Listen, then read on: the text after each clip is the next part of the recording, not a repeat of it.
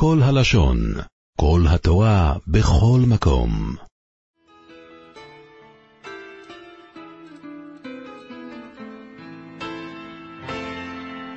המועל על מעשיך, ישמח במעשיך. שלום וברכה. אחרי שזכינו בפעם הקודמת ללמוד את פסוקי המלכויות, להתכונן להמלכת השם ברצון ובשמחה, ניגש עכשיו לפסוקי הזיכרונות. כתוב בגמרא בראשון דף ט"ז, אמרו לפניי מלכויות כדי שתמליכוני עליכם, זיכרונות כדי שיעלה זיכרונכם לפניי לטובה, ובמה בשופר. אז אם עוצרים רגע לשמוע פה את המילים, להשתומם, מה פירוש?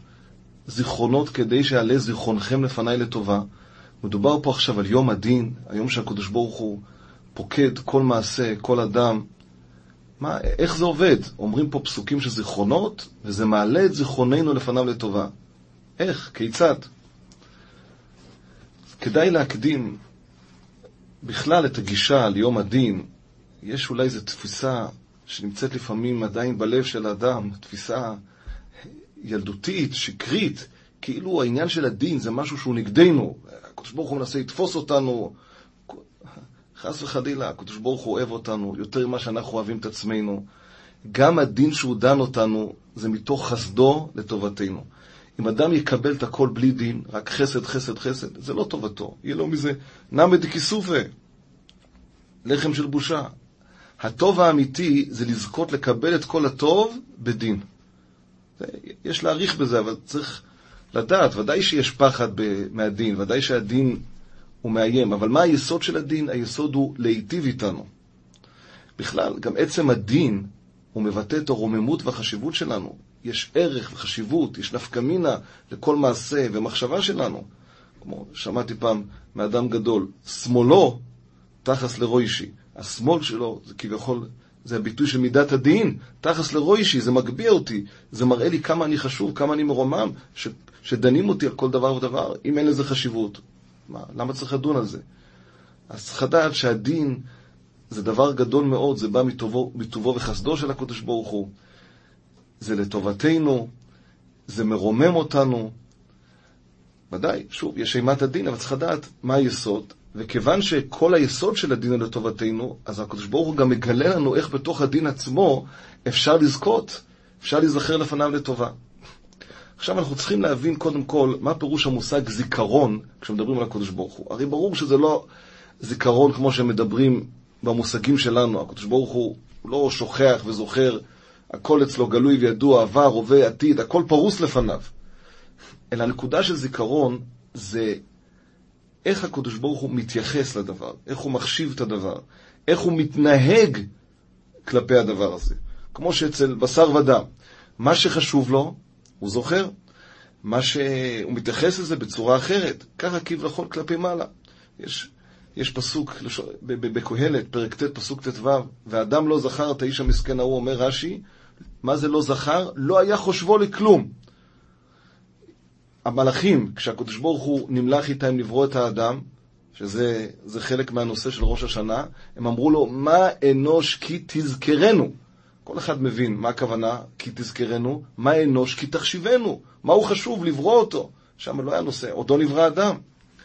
והמלאכים באמת, כל שנה הקדוש ברוך הוא דן מחדש אם יברוא את האדם, אנחנו האדם המתוקן, כלל ישראל, והמלאכים עוד פעם באים ואומרים מה אנוש כי תזכרנו, ואנחנו, בפסוקי הזיכרונות שלנו, מעמידים שכן, כדאי, כדאי לזכור ולהחשיב אותנו ולתת לנו שנה חדשה למלא תפקידנו. עכשיו, באמת, כל מעשה הכי קטן שיהיה, כל בדל של מחשבה, של כל אחד, יש לו חשיבות. הרי הקדוש ברוך הוא זוכר את הכל, ככה אנחנו מתחילים את הברכה. אתה זוכר מעשה עולם, פוקד כל יצורי קדם, לפניך נגלו כל תעלומות והמון נסתרות שבבראשית. הכל הכל, יצרי איש ומעלה, הכל הכל. למה? כי באמת לכל מעשה הכי קטן יש לו חשיבות, יש לו משמעות בתוכנית האלוקית שהקדוש ברוך הוא יש לו בבריאת העולם, בתכלית העולם. אבל בתוך מכלול המעשים, הדיבורים, המחשבות, יש נידון איזה משקל לתת לכל מעשה. כל מעשה נידון במשקל אחר, כמה, מה החשיבות שלו. כמו שידוע מהרמב"ם, שאדם נידון לפי רוב הזכויות שלו, אבל איך למדוד את זה? זה לא לפי כמות, זה לפי איכות, ורק הקדוש ברוך הוא יודע לשקול כל מעשה וכל זכות, איזה משקל יש לה, כמה תוצאות יש לה, כמה איכות. ועל כולנה, וזה הנושא שבאים להעמיד פה בפסוקי הזיכרונות, זה איך להתייחס לאדם העושה. כמו שכל אחד מבין שיש הבדל גדול ביחס בין שתי מעשים, אחד מעשה שנעשה בכוונה, ברצון, בזדון, לבין מעשה, הוא מעשה לא טוב, אבל נעשה בלי כוונה, בשוגג, בלי שימת לב. יש הבדל גדול. אותו דבר יש הבדל גדול, אפילו אם מדובר על אותו מעשה. שני מעשים אותו דבר, שניהם נעשו בזדון, אבל הם נעשו על ידי שני אנשים שונים. אצל אחד מהם, המעשה הזה זה ביטוי של הרצון הפנימי שלו. זה הוא. הוא באמת רוצה לעשות כאלה מעשים. זה המהות שלו. ואילו השני אמנם עשה אותו מעשה, אבל זה דבר חיצוני. היה התגברות של היצר הורה, התגברות חזקה, אבל הרצון הפנימי שלו הוא לא כזה, זה לא הוא. יש הבדל גדול. נכון שיש דין על, על כל מעשה, ואם לא חוזרים בתשובה יש על זה גם עונש. אבל כשבאים לדון עכשיו, לתת לו תפקיד לשנה החדשה, אז אם הבן אדם הזה במהותו הוא טוב, והמעשר הזה הוא רק דבר חיצוני, אז הסתכלות אחרת לגמרי. וזה בעצם מה שאנחנו באים להעמיד פה באמירת פסוקי הזיכרונות. פסוקי הזיכרונות עניינם להגיד לקדוש ברוך הוא, לעורר לפניו, מי אנחנו? מי אנחנו באמת? מי אנחנו? זה מה שבפסוקים האלה אנחנו באים לעורר שהקדוש ברוך הוא יתנהג בהנהגה הזו, שהוא יסתכל על הנקודה הפנימית שלנו, על הרצון האמיתי והפנימי שבו אנחנו רצוננו לעשות רצונך. וכל המעשים שעשינו לא בסדר הם רק מעשים חיצוניים, הם לא, הם לא המהות האמיתית שלנו. וזה מה שאנחנו מעמידים פה בפסוקים, את העניין של ברית אבות שחוזר על עצמו, והברית שהוא כרת איתנו, והקשר שלנו אליו כרעייתו וכבנו יקירו, ולעורר את ההנהגה שלו להתייחס לרצון שלו בקיום ותכלית העולם, שיכולה לבוא רק על ידינו. דהיינו, אנחנו באים לעורר בפסוקי הזיכרונות, שהקדוש ברוך הוא יתייחס, יזכור אותנו לטובה, מה הפירוש? יסתכל עלינו, על הטוב שבנו, כהדבר העיקרי והמהותי שלנו. זה הכוונה, ההתייחסות לברית, זה התייחסות לזכות אבות שבנו, שאנחנו ממשיכים את ברית האבות. זה מה שאנחנו באים להעמיד פה. ויש פה עוד נקודה, שאנחנו גם כן מצידנו, הרי ברית זה בשני צדדים, אנחנו לא באים להגיד רק, הקדוש ברוך אתה תזכור את הברית ואנחנו לא קשורים. הברית זה בינו לבינינו. אז אנחנו גם כן מעוררים את עצמנו לזכור אותו. זה מה שאנחנו אומרים בברכה, אחרי שמתחילים לדבר על, על כל סדר הדין, אז פתאום אומרים, אשרי איש שלא ישכוחכו, ובן עודו משם אצבוך. מה זה נכנס פה עכשיו, אשרי איש שלא ישכוחכו? מה זה קשור? אלא הנקודה היא זה, כמו שאומר רב צודק הכהן מלובלין, הוא אומר שמה שכתוב ברמב"ם, שהעניין של תקיעת שופר יש בו רמז, אורו ישנים משנתכם, מתרדמתכם, זכרו את בורכם. מצד שני, חז"ל אומרים לנו שבשופר הוא מעלה את זיכרוננו לפניו לטובה, כן, הוא במה בשופר. זה שני דברים, אומר רב צודק, זה דבר אחד.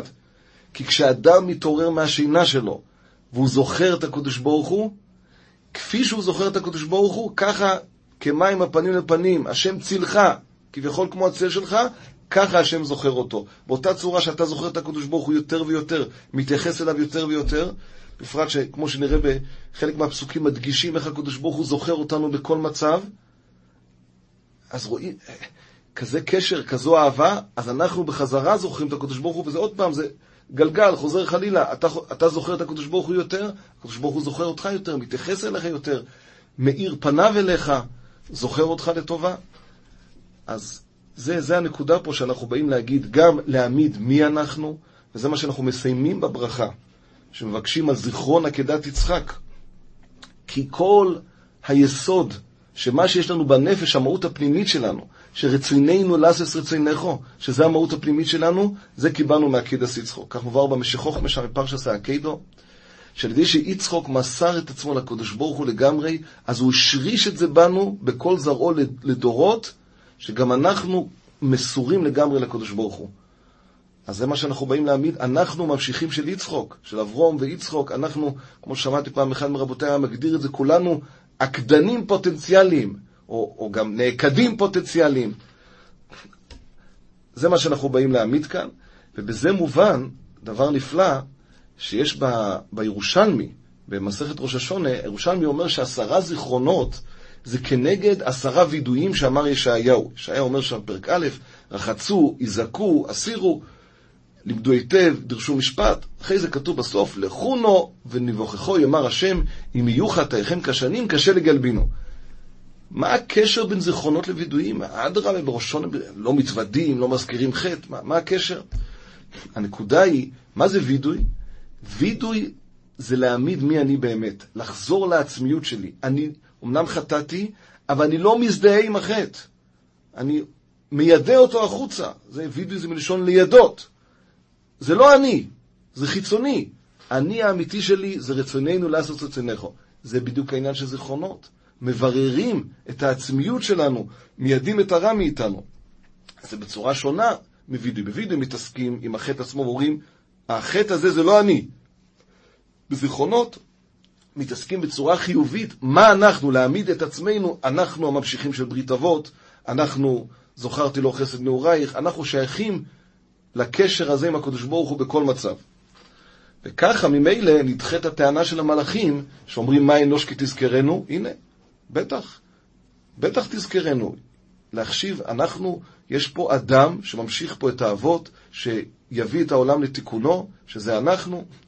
אז הקדוש ברוך הוא זוכר אותנו לטובה, ונותן לנו שנה חדשה עם כל הכלים בעזרת השם. בספרי כתוב גם כן שבזיכרונות יש עניין של בקש מלפניו רחמים. אחרי שהמלכנו את הקדוש ברוך הוא, עכשיו תבקש מלפניו רחמים כדי שתיזכר לו. אז זה באמת, בברכה הזו, בסוף הברכה, אנחנו מבקשים, מבקשים רחמים שהקדוש ברוך הוא יזכור אותנו לטובה כממשיכי העקדה. אז לפני שניגש לפסוקים, נעשה איזה סיכום קצר. מה, מה המהלך של הברכה פה בכלליות? דבר ראשון, מתארים את הסדר של הדין, מזכירים את העושר של מי שזוכר את הקדוש ברוך הוא, אשרי איש שלא ישכוחכו ונודו משא מצבוך, כי דורשכו לא ילום לא יקושלו, ולא ייכול מול הנצח כל אחוי סימבוך. מתעוררים על ידי זה מהשינה לזכור את הקדוש ברוך הוא ואת הברית שלו איתנו, מזדהים עם נקודת הפנים האמיתית שלנו, והקשר שלנו עם הקדוש ברוך הוא, והתפקיד שלנו בתכלית העולם, עשרה וידויים, מבקשים רחמים, שככה באמת הקדוש ברוך הוא יתייחס אלינו ברחמיו למהות הפנימית והאמיתית שלנו. שעל זה הוא ייתן את המשקל, ולפי זה הוא ידון אותנו. עכשיו, רוב הפסוקים, שישה מתוך עשרה, עוסקים במה שהקדוש ברוך הוא זוכר את הברית שלו איתנו, למרות החטאים שלנו. לכאורה זה נראה עניין שחוזר על עצמו. אז יש פסוקים שיותר קל למצוא את הייחודיות שבהם, מה נקודת החידוש שבהם. יש פסוקים שזה יותר קשה. כמובן, כל פסוק בתורה יש לו את התוכן המיוחד שכתוב בו, אין, כפילות. אבל צריך הרבה עמל ולזכות להארת עיניים מהקדוש ברוך הוא לגלות את זה.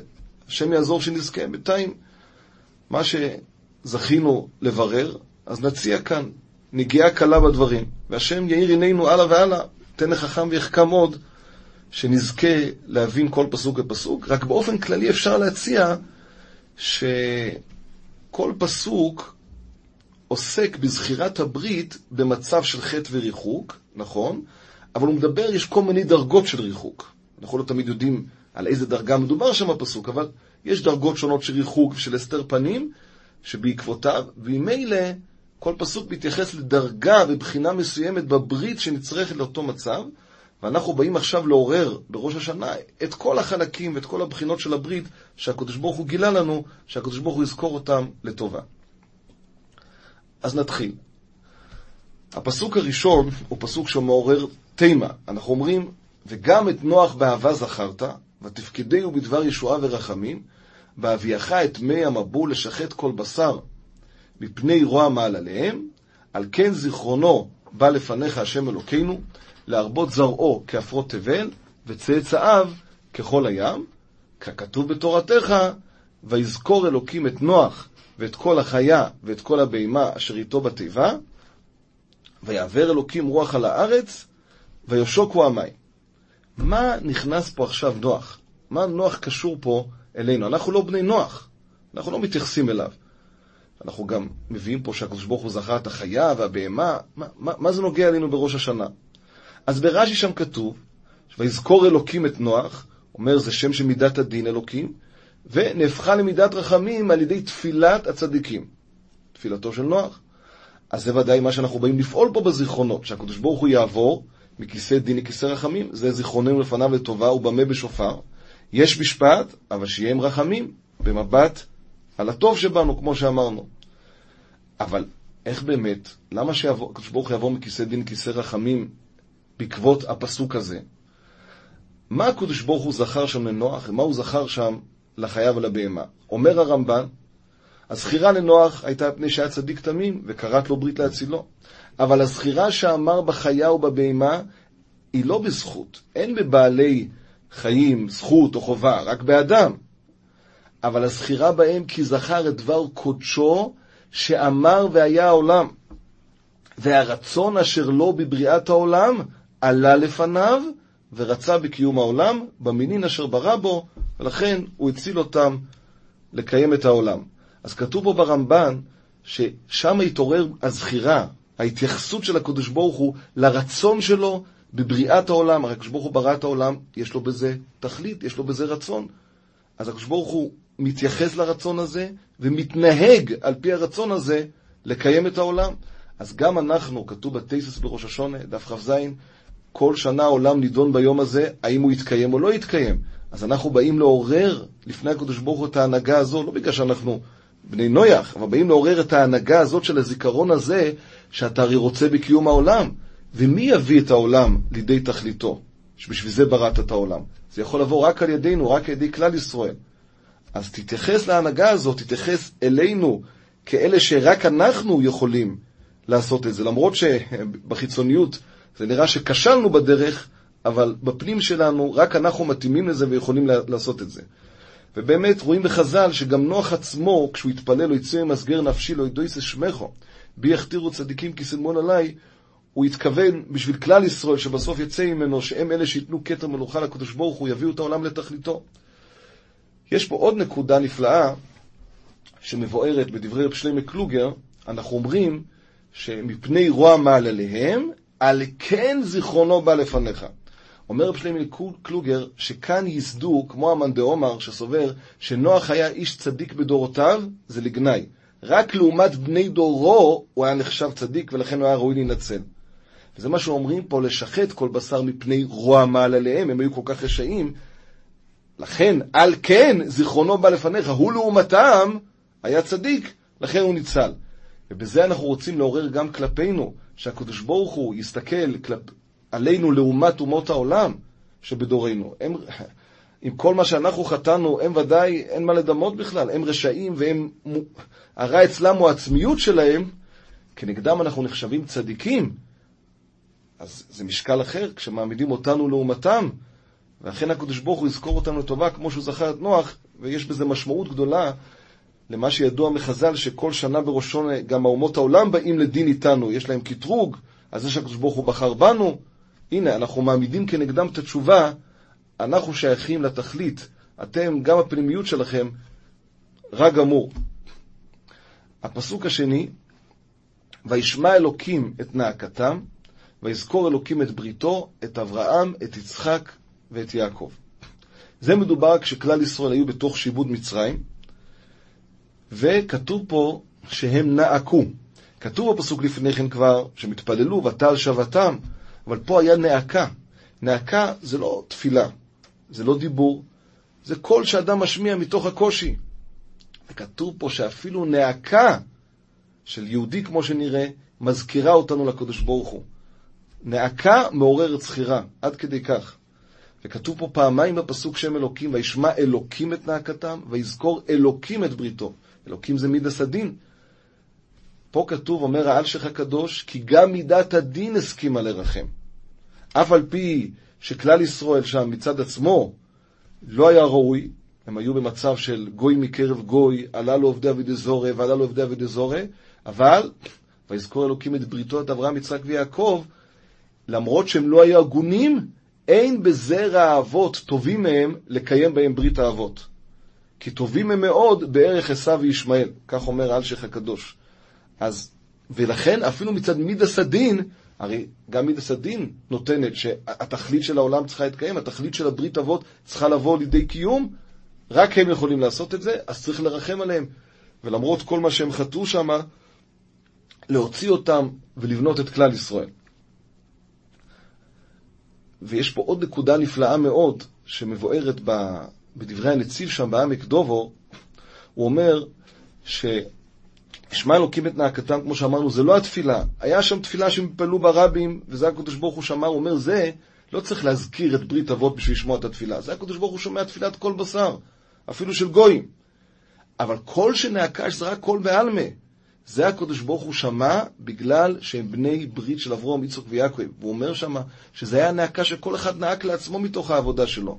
אז כתוב פה דבר נפלא מאוד, שכל יהודי בפני עצמו, יש לו את הכוח לעורר את ברית אבות, לעורר את זכירת השם שיזכור את הברית. כי כל אחד, כל יהודי בפני עצמו, יש לו את השייכות לברית אבות, יש בו את שלושת הסימנים שהם שירושה מאבות, רחמנים וביישנים וגומלי חסדים. רואים פה את, את הרוממות הנפלאה של הקשר הפנימי שיש לכל יהודי עם הקדוש ברוך הוא, שהוא הממשיך של האבות, והוא נואק, אפילו בפשטות נעקה זה אפילו לא, שהוא לא התכוון ישירות לקדוש ברוך הוא, נאנח מתוך העבודה שלו.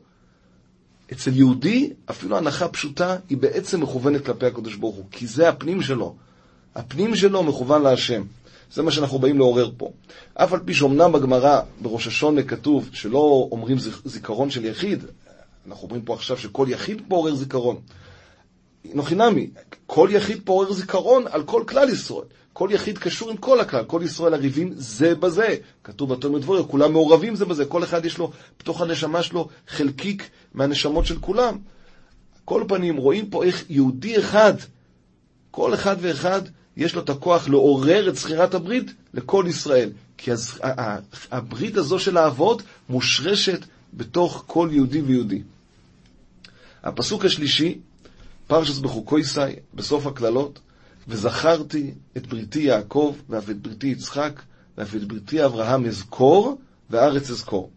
פה מדובר שהקדוש ברוך הוא אומר שאני אזכור לכם את ברית אבות, אחרי שכבר חטאו וגלו מהארץ, בכל זאת הקדוש ברוך הוא יזכור להם את ברית אבות.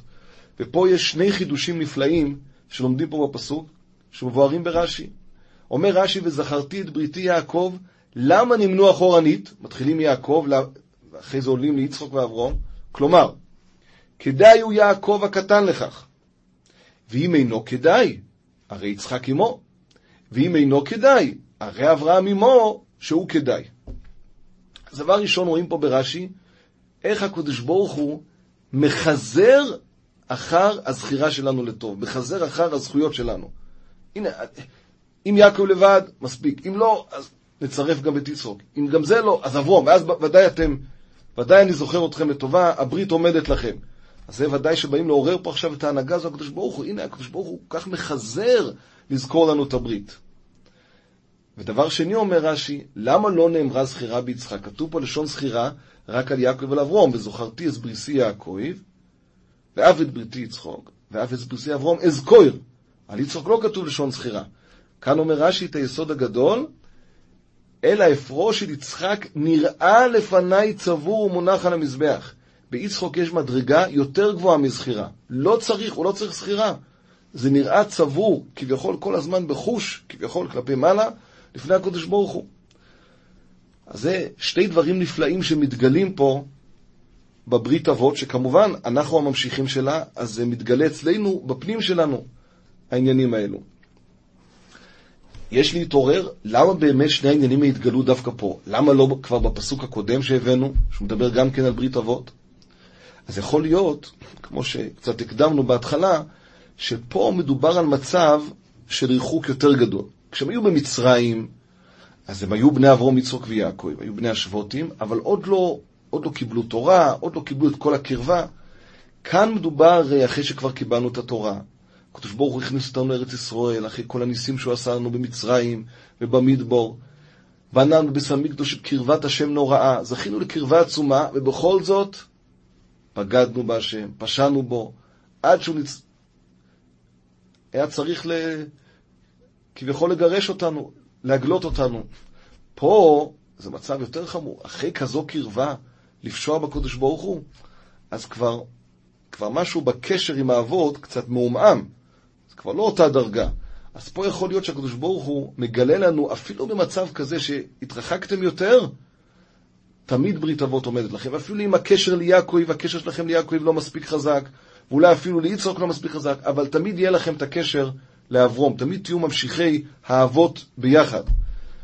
וכן, תמיד יעמוד לכם העניין הזה של עקידס יצחוק, שהיא לא צריכה אפילו זכירה, היא נראית. אז יכול להיות שזה העניין שזה יתחדש פה, שאפילו במצב הזה הקדוש ברוך הוא זוכר לנו.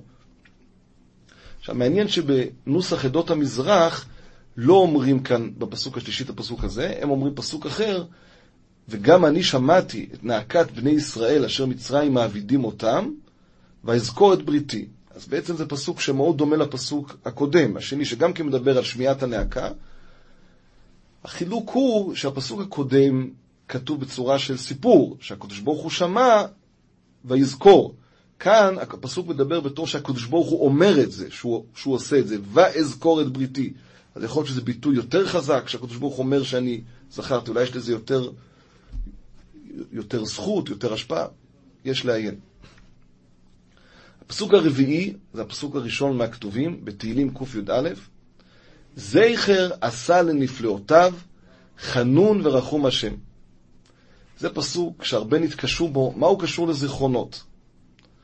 בפשטות, לא מדובר פה על זה שהקדוש ברוך הוא זוכר אותנו, זוכר את ההנהגה, אלא הוא עשה זכר שאנחנו נזכור אותו, זכר לנפלאות שלו. מה זה קשור לזיכרונות? אבל לפי מה שהקדמנו, אפשר להבין טוב. מה אומר שם רש"י? זכר עשה, קבע לישראל שבתות ומועדים ומצוות, שנאמרו בהם, וזכרת כי היית במצרים, לפי שהוא חנון ורחום על בניו, וחפץ להצדיקם. אז כתוב פה ברש"י דבר נפלא. הקדוש ברוך הוא, זכר עשה נפלאותיו, הוא נתן לנו דברים שיגרמו לנו לזכור אותו. שנזכור את מה שהוא עשה לנו מצרים, נזכור אותו. למה הוא עושה את זה? חפץ להצדיקם. זה היסוד שהבאנו מרב צודק, אשרי שלא ישכחך. כמה שאנחנו נזכור את הקדוש ברוך הוא יותר, נתפוס כמה הוא טוב ואת הקשר שלנו איתו, ככה הוא בחזרה מתייחס אלינו. אז זה ממש שייך מאוד מאוד לעניין של זיכרונות. זכר עשה נפלאותיו, זה לא, לא רק שאנחנו זוכרים אותו, זה, אנחנו זוכרים אותו, אז ממילא הוא זוכר אותנו. זה מה שבאים לעורר בפסוק הזה. יש עוד מהלך שאפשר להגיד בפסוק הזה על פי בן עזרא, אבל נקצר עכשיו, יעוין שם. הפסוק הבא, טרף נתן לי רעב, יזכור לעולם בריתו. זה ממש הפסוק הבא בתהילים. הפסוק הקודם זה היה תהילים קי"א, פסוק ד', וזה פסוק ה'. אז כתוב שם במצודות דוד, שזה הולך על מה שהקדוש ברוך הוא נתן תמן לדור המדבר. אומר המצודות דוד, טרף זה המן שקלקל בו אנשי דור המדבר, יזכור לעולם בריתו, כי זכר לעולם הברית אשר כרת את אברהם להביאם לארץ, ולזה אף כי מרו בו, לא חסרו דבר. אז רואים פה שהקדוש ברוך הוא התנהג איתנו למרות שהיינו במצב שמרו בו, כל מה שהיה במדבור, מה שהכרסנו לפניו, אף על פי כן הקדוש ברוך הוא כל הזמן סיפק לנו את המן כזה מזון שמימי מיוחד. למה? הוא זוכר את הברית שהוא קראת עם אברום להביא אותנו לארץ. ומילא, זה נוגע גם אלינו, הרי הפסוק הזה נאמר, הוא מתחיל בלשון עבר, טרף נתן לי רעב, והוא עובר ללשון עתיד, יזכור לעולם בריתו, גם לנו, לדורי דורות. הוא יביא אותנו לתכלית, לקיום ברית האבות, ואף על פי שבדרך אנחנו לא מתנהגים כמו שצריך, הוא תמיד ייתן לנו את כל הכלים שאנחנו צריכים בשביל להגיע לתכלית. וזה מעניין שבאמת אנחנו, בפסוק הזה עצמו, שמדברים על המצב שמרו בו דור המדבר, אבל הם נקראים טרף נתן לי רעב. כי זה באמת הנקודה. הפנימיות של כל כלל ישראל, לכל דורותיו, זה ירעב.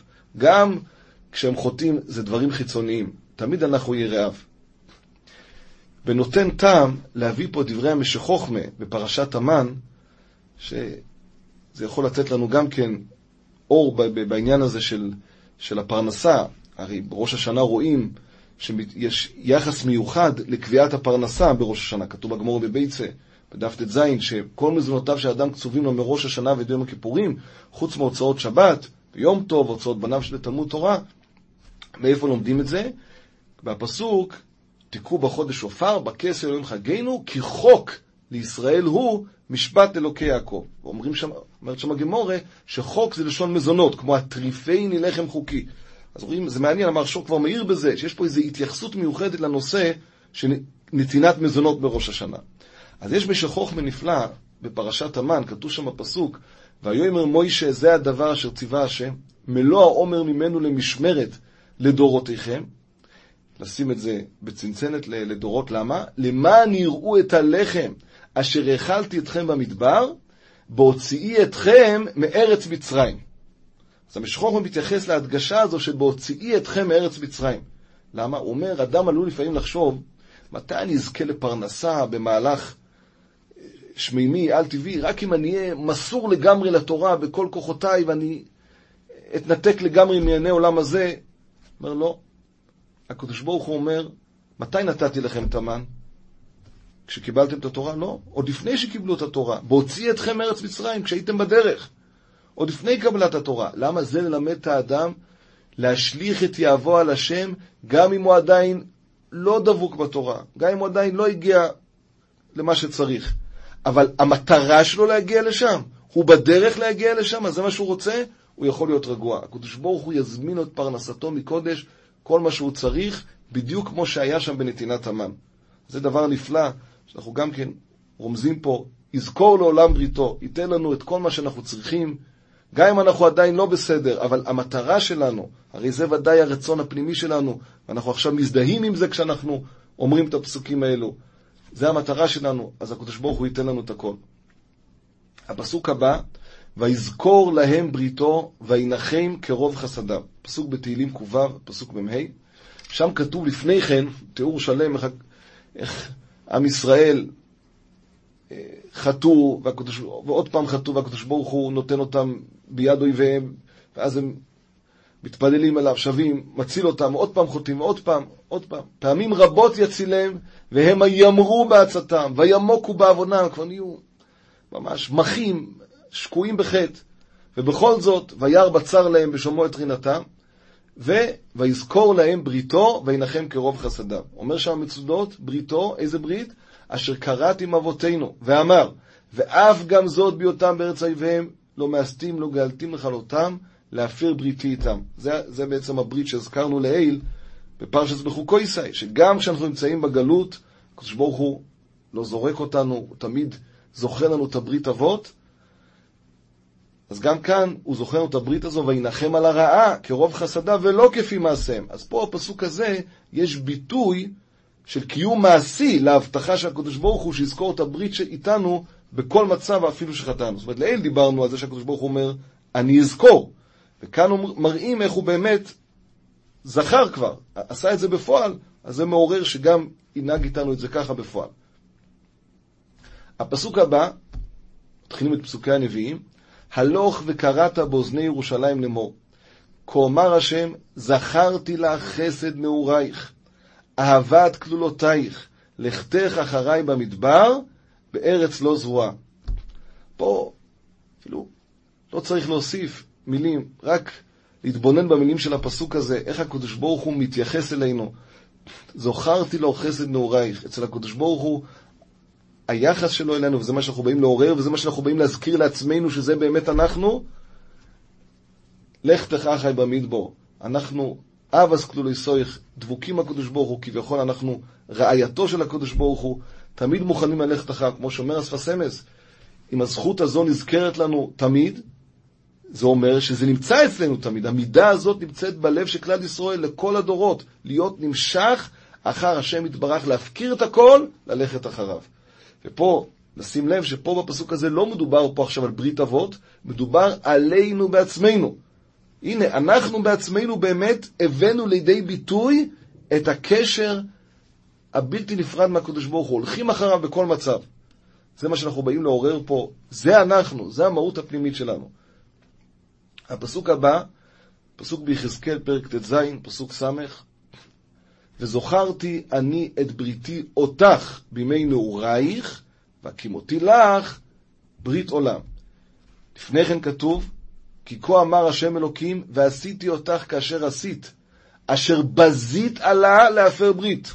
אומר רש"י, ועשיתי אותך, עשיתי לך רעה כגמולך אשר עשית, אשר בזית עלה, מה זה?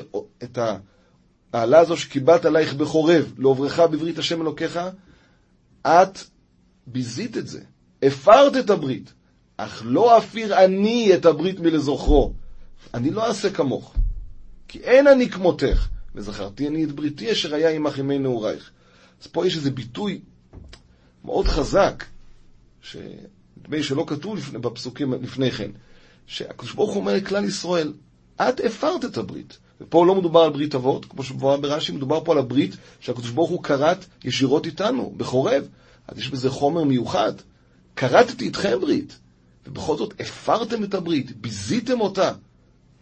אף על פי כן, הקדוש ברוך הוא לא מפר את הברית איתנו. זה מה שאנחנו באים לעורר פה, שהקדוש ברוך הוא יתנהג איתנו עם ההנהגה הזו, ושוב, ודאי מונח בזה, כי הקדוש ברוך הוא מסתכל בנו בנקודת הפנים שלנו, שגם אם הפרנו את הברית וביזינו, זה עדיין דבר חיצוני. בנקודת הפנים שלנו, אנחנו עדיין קשורים עם הקדוש ברוך הוא בברית.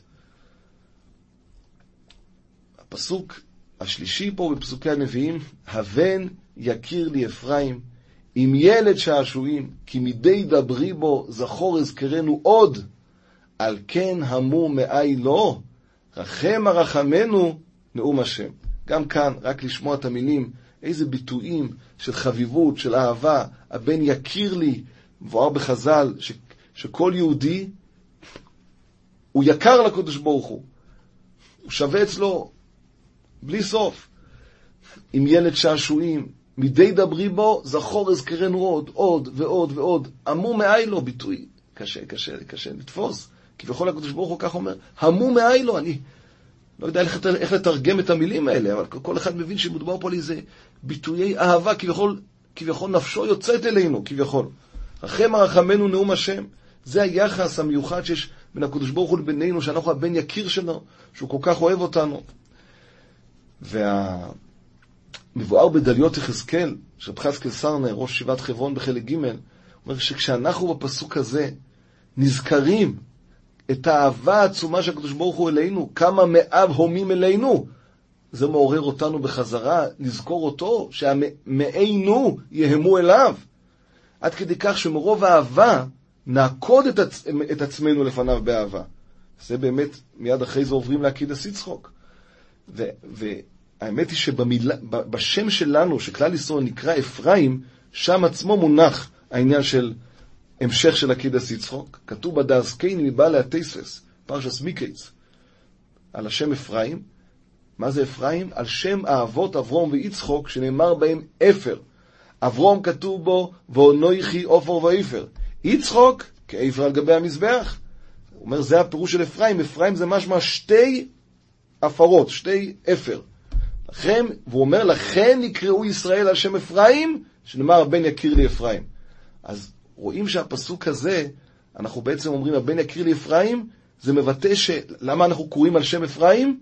על שם האפר של אברום, הנובה שלו, ההתבטלות לקדוש ברוך הוא, ואפר יצחוק. רואים שהמעלה הזו של אפר אברום ואפר יצחוק זה נקבע והושרש בכלל ישראל לכל הדורות, עד שהשם שלנו נקרא על שם זה אפרים. ואז מיד באמת עוברים לדבר על אזכרת העקדה. עם זה אנחנו מסיימים את הברכה. מסיימים את הברכה אלוהיכנו ואלוהיקי אביסינו, זוכרנו בזיכרון טוב לפניך, פוקדנו בפקודת ישועה ורחמים, שמי שמי קדם. כן, מדברים פה על הנהגות ממקומות גבוהים מאוד. וזכור לנו השם אלוקינו את הברית ואת החסד ואת השבועה שנשבעתו לאברום אבינו בהר ומריו. נזכיר עוד מעט מה היה מיוחד בשבועה הזו, מה שכתוב ברמב"ן.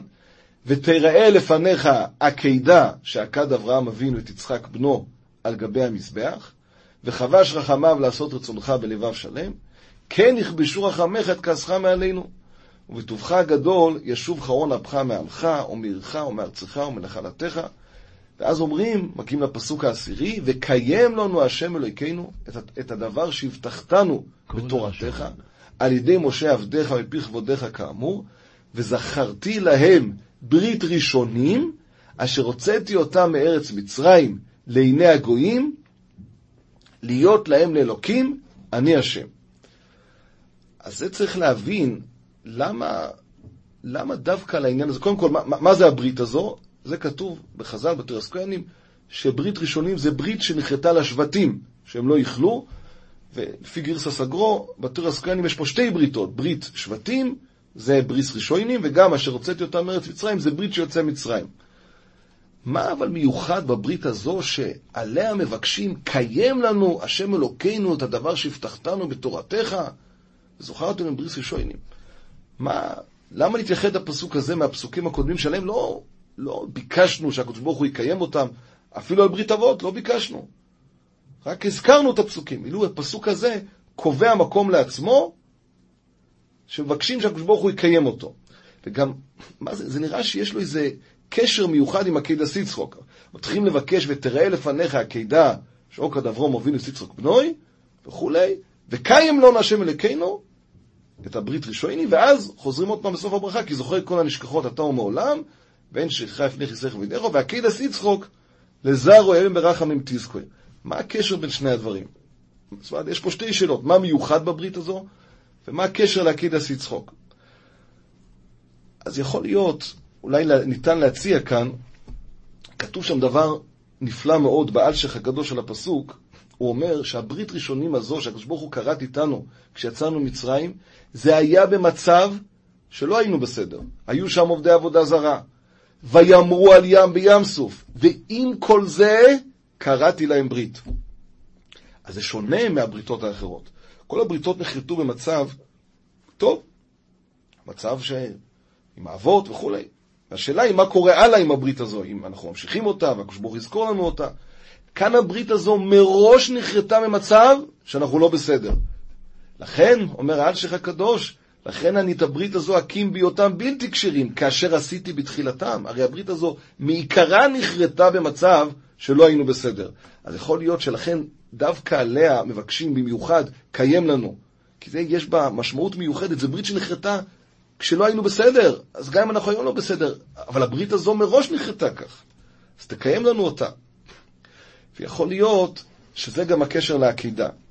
כתוב ברמב"ן, מה שכתוב אחרי עקידה, בי נשבעתי, שהקדוש ברוך הוא אמר לו, לאברום, יען אשר עשית את הדבר הזה, אז הקדוש ברוך הוא נשבע לו, מבטיח לו. אומר הרמב"ן, מה, מה התחדש כאן? גם מתחילה, כבר לעיל, ברית בין הבתרים וכולי, הבטיחו כי ירבה את זרעו ככוכבי השמיים וכעפר הארץ. מה נוסף כאן? אבל אתה הוסיף לו, יען אשר עשית המעשה הגדול הזה. אז לכן מה? נשבע בשמו הגדול, ושירש זרעו את שער אויביו, והנה הובטח, אומר הרמב"ן, שלא יגרום שום חטא שיכלה זרעו או שיפול ביד אויביו ולא יקום. והנה זו הבטחה שלימה בגאולה העתידה לנו. אומר הרמב"ן, פה התחדש, אמנם היה הבטחה לפני כן, אבל יכול להיות שהחטא יגרום. הבטחה, אבל, הבטחה, אם יהיו במצב טוב, במצב תקין, אבל יכול להיות שיהיה איזה חטא חמור, במיוחד חטא אבוי דזורי, שכבר אתם מנותקים. אבל כאן יש שבועה שהקדוש ברוך הוא אומר, שום חטא לא יגרום. אז יכול להיות שהשבועה הזו שנאמרה בעקידה, היא השורש של הברית ראשונים. שהברית ראשונים נחרטה, כמו שאומר אלשיך הקדוש, גם בזמן שהיינו עובדי עבודה זרה. הקדוש ברוך הוא קרא איתנו ברית. מה פתאום? איך כורתים ברית בכזה מצב? זה טמון במה שהקדוש ברוך הוא נשבע כבר אז בעקידו, שלא יגרום שום חטא. אולי זה הנקודה שמצרפים אותה. בעניין הזה, בהזדמנות הזו, אציע מה שיש לעיין פה, אה, וצריך עיון, אדרבה, נשמח, אולי יהיה מישהו שיהיה לו ביאור בזה ויאיר את עינינו. העקדה פה נזכרת בשתי לשונות. בהתחלה אומרים, ותראה לפניך עקדה שעקד אברום אבינו את יצחוק בנוי, אבל איך מסיימים? לפני החתימה, ועקדה תצחק לזרעו היום ברחמים תזכור. אז משנים, בהתחלה אומרים ותראה, בפעם השנייה אומרים תזכור. למה משנים? ומה שיותר קשה, למה בכלל משתמשים בלשון זכירה? הרי ראינו ברש"י שעקדת יצחק לא צריכה זכירה. אפרות צבור מונח לפניו. ברוך הוא רואה את זה כל הזמן. לא צריך זכירה. למה כאן משתמשים בלשון זכירה? באמת יש פה עוד חילוק שבהתחלה אומרים עקידה שעקד אברום אבינוס יצחוק בני, מדברים על אברום ויצחוק ביחד. בחתימה אומרים רק ועקידס יצחוק, מדברים רק על יצחוק.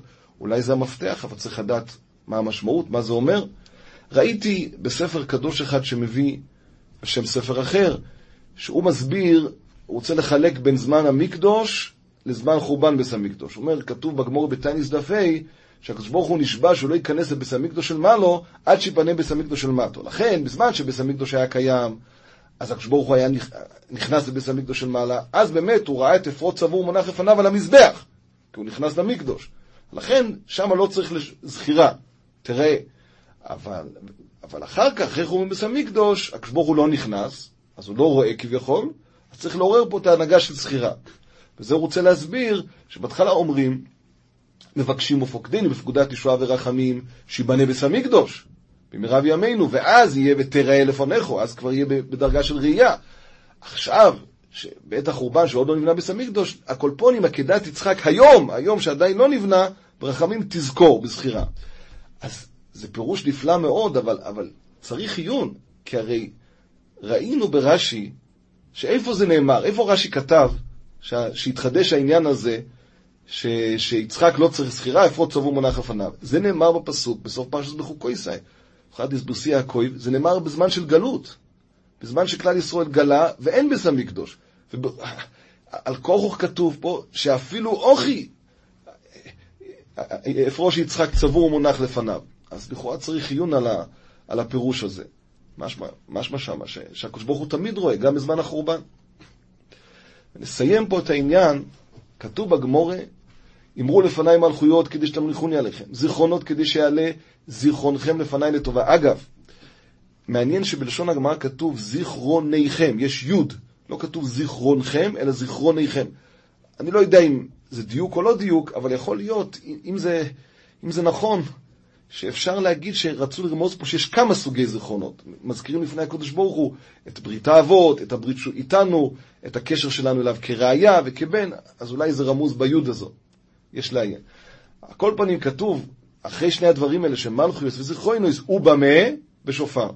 אז מבואר כאן שהשופר הוא גם כן פועל במלכויות שלנו, בתמליכוני עליכם, וגם בהעלאת זיכרוננו לפניו לטובה. אז לגבי המלכויות זה מובן מאוד, מובן לפשטות, ודאי. השופר הרי מבטא תרועה לכבוד המלכת המלך, כמו שכתוב על הגויין או על חיים וולושינר, שהיה שמח מאוד בזמן תקיעת שופר, עכשיו ממליכים אותו. אבל איך השופר פועל בעניין של זיכרונות? אז כתוב שהשופר זה שופר של עין, מזכיר את הקידס יצחוק, אבל יש עניין מיוחד בשופר. הרי ביארנו שהנושא של זיכרונות זה להעמיד ולהזכיר לעצמנו, להזכיר לפני הקדוש ברוך הוא, שהוא יתייחס אלינו ככה, את המהות הפנימית שלנו. מה אנחנו באמת? זה מתבטא בשופר. שופר, התקיעת שופר זה קול פנימי, בלי דיבורים. משהו פנימי, פנימי, זה הפנימיות שלנו. הפנימיות שלנו, רצוננו לעשות צנכו. וזה מתבטא גם כן בכלי עצמו. מה זה שופר? שמעתי פעם מחכם אחד, שופר עצמו זה עצם שבולטת החוצה. זה מה שאנחנו באים לעשות פה. להביע מהי הפנימיות שלנו, מהי העצמיות שלנו, ולהחזיר אותה לקדוש ברוך הוא, למסור אותה לקדוש ברוך הוא, כמו יצחק אבינו, שמסר את עצמו לקדוש ברוך הוא. וככה, בעזרת השם, יעלה זיכרוננו לפניו לטובה, כל כלל ישראל, כתיבה וחתימה טובה. עולם שלם של תוכן מחכה לך בכל הלשון, 03 617 1111